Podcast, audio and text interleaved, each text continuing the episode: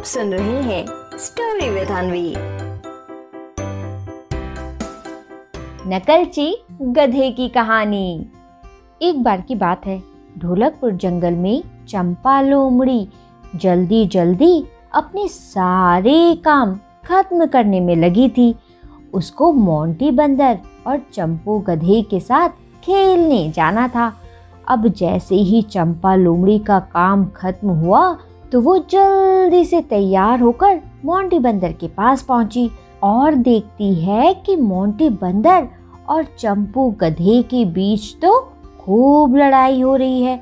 इसके बाद वो जल्दी से उनके पास जाती है और बोलती है, आहा, हाय हाय मोंटी बंदर और चंपू गधे, तुम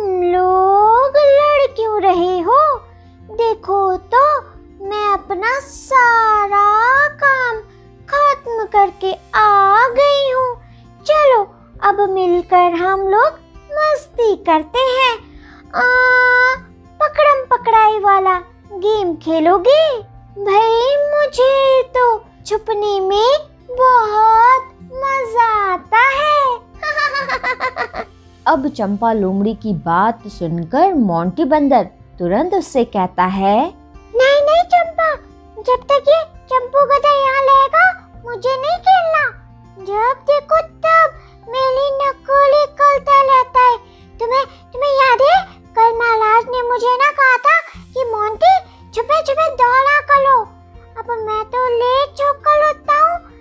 कैसे दौड़ू लेकिन इनको चंपू गधे को तो मेरी नकल ही करनी होती है।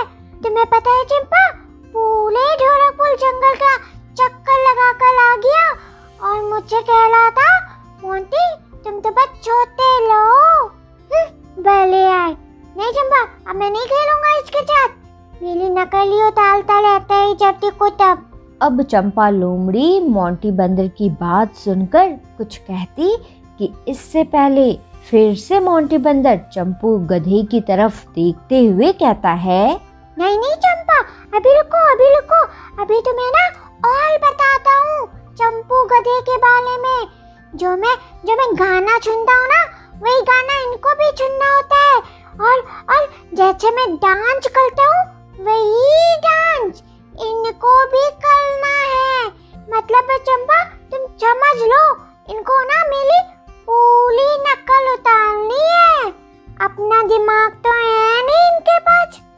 अब मोंटी बंदर कुछ और कहता कि तभी चंपा लोमड़ी तुरंत उससे कहती है, आहा, हाय हाय मोंटी बंदर, तुम भी ना, तुम्हें तो खुश होना चाहिए कि कोई तुमको देखकर कुछ अच्छा सीखने की कोशिश कर रहा है। और जो तुमसे नहीं हो भी पाता तो उसे भी चंपू गधा करने के बारे में सोच तो रहा है। भाई मोंटी बंदर, मुझे तो लगता है कि तुम्हें इन सब बातों में ध्यान नहीं देना चाहिए। अच्छा अब देखो, मैं कितने अच्छे से तैयार होकर आई थी कि खूब मस्ती करूँगी, लेकिन इतनी देर से तुम्हारा गुस्सा ही देख रही हूँ। चलो, जल्दी से अब हम सब मिलकर खेलते हैं। ठीक है, मोंटी बंदर? फिर इस तरह से चंपा लोमड़ी के खूब समझाने पर मोंटी बंदर मान जाता है और उनके साथ खेलने को तैयार हो जाता है। तभी खेल खेल में मोंटी बंदर का पैर एक डिब्बे के अंदर फंस जाता है और उससे मोंटी बंदर बाहर निकल भी नहीं पाता।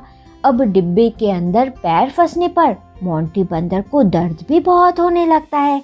तभी चंपू गधा मोंटी बंदर के पास आता है और उससे कहता है अरे मोंटी बंदर परेशान ना हो। अभी मैं निकाल देता हूँ ठीक है? ही ही ही ही ही ही। और फिर ऐसा बोलते हुए चंपू गधा मोंटी बंदर के पास जाता है और बड़े आराम से उसके पैर से वो बॉक्स निकाल देता है। फिर बॉक्स निकलते ही चंपा लोमड़ी चंपू गधे से कहती है आहा हाय हाय चंपू गधे मैं तो बहुत घबरा गई थी। लेकिन भाई तुम तो बहुत होशियार निकले बड़े आराम से। तुमने तो काम कर दिया। वाह भाई वाह चंपू गधे। और इधर मोंटी बंदर भी बस उसे देखता रह जाता है।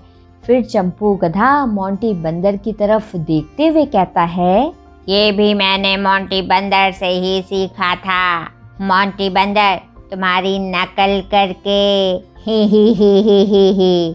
तुम्हें याद है ना, एक बार बल्लू भालू का पैर इसी तरह फंस गया था और तुमने निकाला था। उसी समय मैंने तुम्हें बहुत ध्यान से देख लिया था।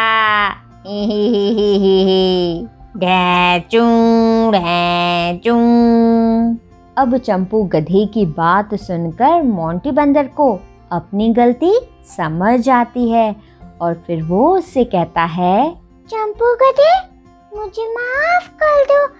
अब से तुम मुझे देखकर जो भी चीखना चाहो चीख सकते हो। मैं ये कभी नहीं बोलूँगा कि तुम मेरी नकल कर रहे हो।